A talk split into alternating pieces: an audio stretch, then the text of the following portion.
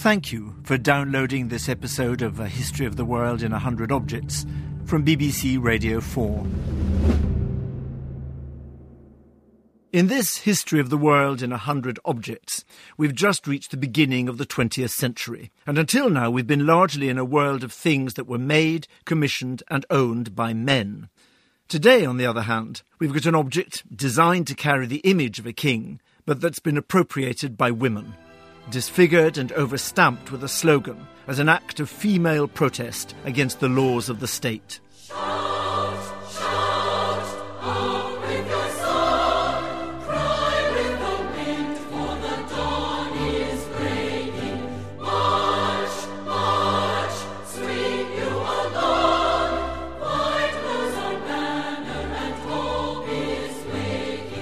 The coin in this programme is a deft act of civil disobedience and a brilliantly inventive piece of low budget popular propaganda.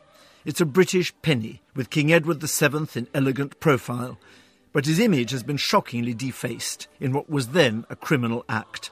Stamped all over the king's head in crude capitals are the words Votes for Women.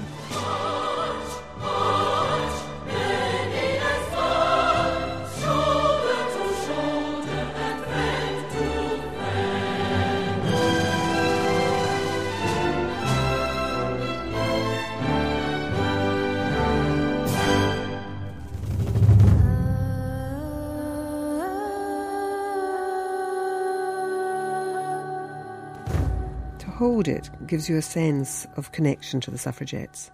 It's wonderful, and it's those things from history, those objects that just take us back to a period, to a moment, to a wonderful, imaginative way of making a political statement. It's got shock value, it's got an incredible level of sophistication. This is a really, really, to me, a really clever idea. A history of the world in a hundred objects.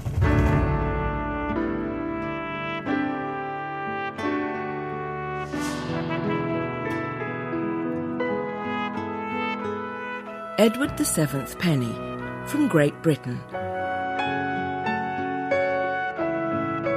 Defaced by a suffragette in the early 20th century.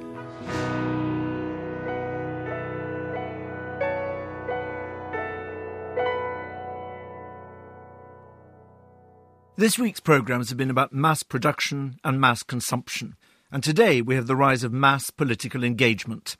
Power is usually not given willingly, but taken, and in both Europe and America, the 19th century was punctuated by political protest, with periodic revolutions on the continent, civil war in America, and in Britain, the long, steady struggle to widen the suffrage. This programme's suffragette coin stands for all those, not only in Britain, but across the world, who in the 19th and 20th century fought for the universal right to vote. Indeed, many are still fighting. This small penny takes us deeper into the now familiar story of women's suffrage. In Britain, the process of redefining the political nation was a very slow one, beginning in the 1820s. But by the 1880s, roughly 60% of the male population had the right to vote. But no women. The campaign for women's suffrage had begun shortly after the Great Reform Act of 1832. But the battle really got going at the start of the 20th century, when the suffragette movement was born, and with it, a new level of female assertiveness, and indeed violence. Here's Dame Ethel Smyth, who composed that suffragette song, March of the Women. At exactly 5.30 one memorable evening in 1912, relays of women produced hammers from their muffs and handbags and proceeded methodically to smash up windows in all the big London thoroughfares, Piccadilly, Regent Street, and so on, inspired by the knowledge that exactly at that moment Mrs. Pankhurst was opening the ball with a stone aimed at a window of 10 Downing Street. Smyth was jailed, along with many other women, and one day a prison visitor found her leaning out of a window, using her toothbrush to conduct her co suffragettes below her in singing their song during the yard exercise.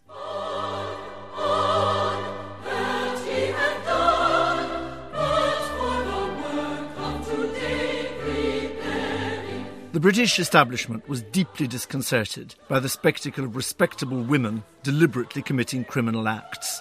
It was a big step beyond the posters, pamphlets, rallies, and songs that till then had been the norm.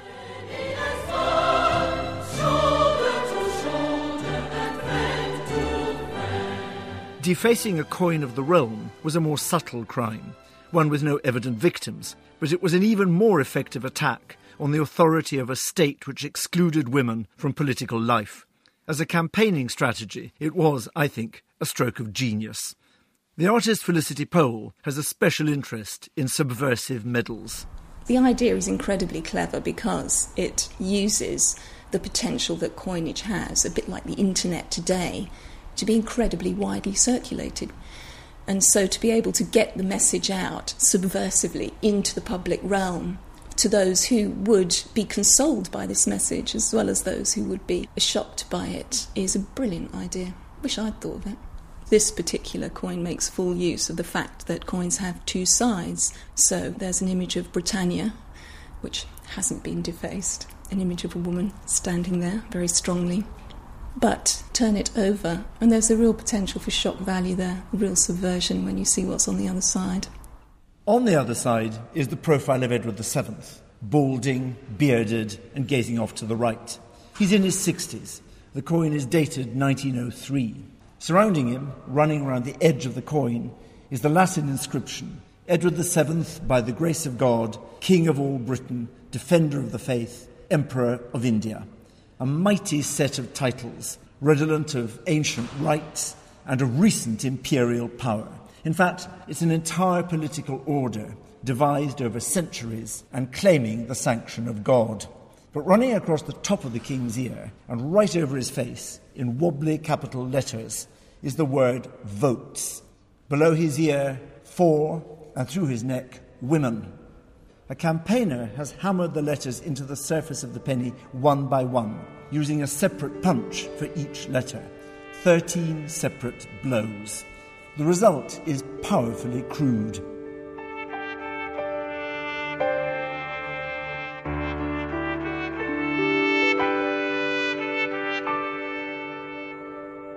Our Edward VII bronze penny was struck in 1903, the year of the formation of the Women's Social and Political Union, whose founders included Emmeline Pankhurst and her daughter Christabel.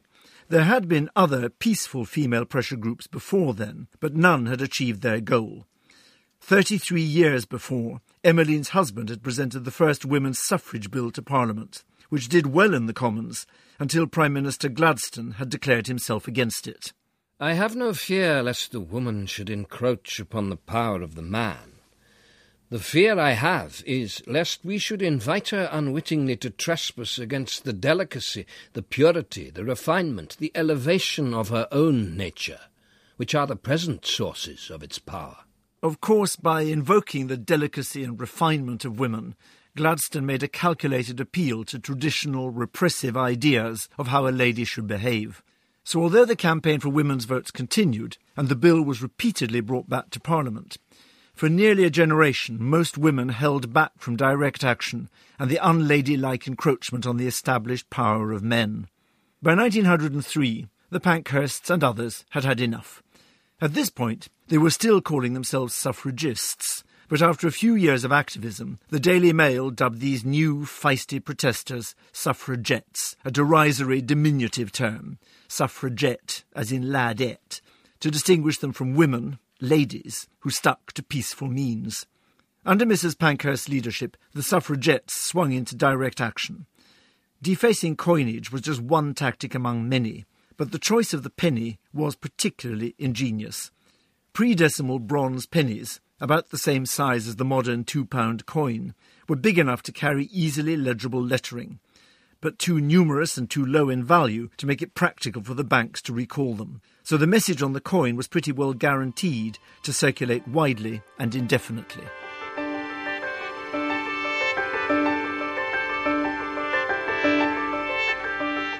The suffragettes also embraced the cause in person. In one famous attack, the Velázquez painting in the National Gallery, known as the Rokeby Venus, was slashed by Mary Richardson, who calmly justified her action. I have tried to destroy the picture of the most beautiful woman in mythological history as a protest against the government for destroying Mrs. Pankhurst, who is the most beautiful character in modern history. Suffragettes embraced many tactics that can still shock us now. Letter bombs were placed in postboxes. When women were put in jail, they went on hunger strike. The most violent self inflicted action was when Emily Davison was killed, as she famously threw herself in front of the King's horse at the Derby. The suffragettes became systematic lawbreakers in order to change the law. And defacing the penny was just one element in a campaign that went far beyond civil disobedience. How permissible is this kind of violence in the pursuit of civil rights? The human rights lawyer and reformer Helena Kennedy there is that issue of whether it's ethical to break the law in certain circumstances. And my argument would be that there are some times when, in pursuit of human rights, it's the only thing that people can do. I know as a lawyer I'm not supposed to say that, but I think that there are occasions when the general public would agree that somehow one has to stand up to be counted. Obviously, there have to be limits on what we consider to be acceptable in terms of civil disobedience. I mean, there are some political acts which one would never condone, and the ethics of where it is appropriate and what is appropriate is a difficult one. I mean, the courage of these women was extraordinary in that they were prepared to sacrifice their lives.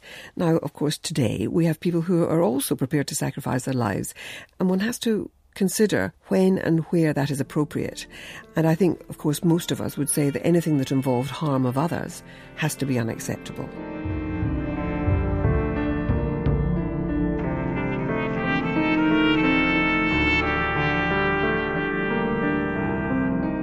The suffragette campaign was interrupted by the outbreak of the First World War, but the war itself provided powerful, indeed conclusive arguments for giving women the vote.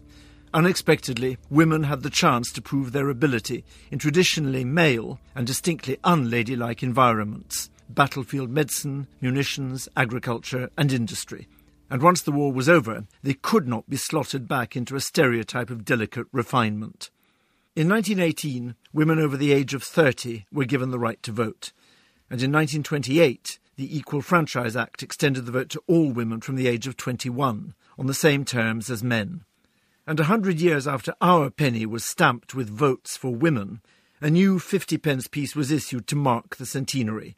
On the front, the Queen, a woman, and on the back, another woman, a suffragette, chained to a railing, with a billboard next to her carrying the words, legitimately on the coin this time, Give women the vote. The campaign for women's suffrage was only one among many struggles for civil and human rights that carried on throughout the 20th century and are still continuing around the world today. We'll be looking at some of them next week, our last week in this history of the world. But we'll be beginning with the revolutionary fervour that transformed Russia.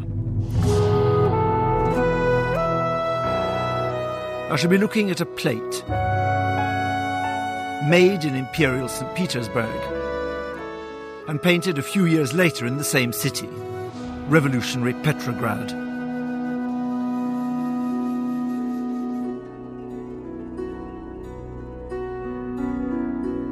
You can see the object described in this program close up on the A History of the World website, as well as hundreds of others from museums across the UK.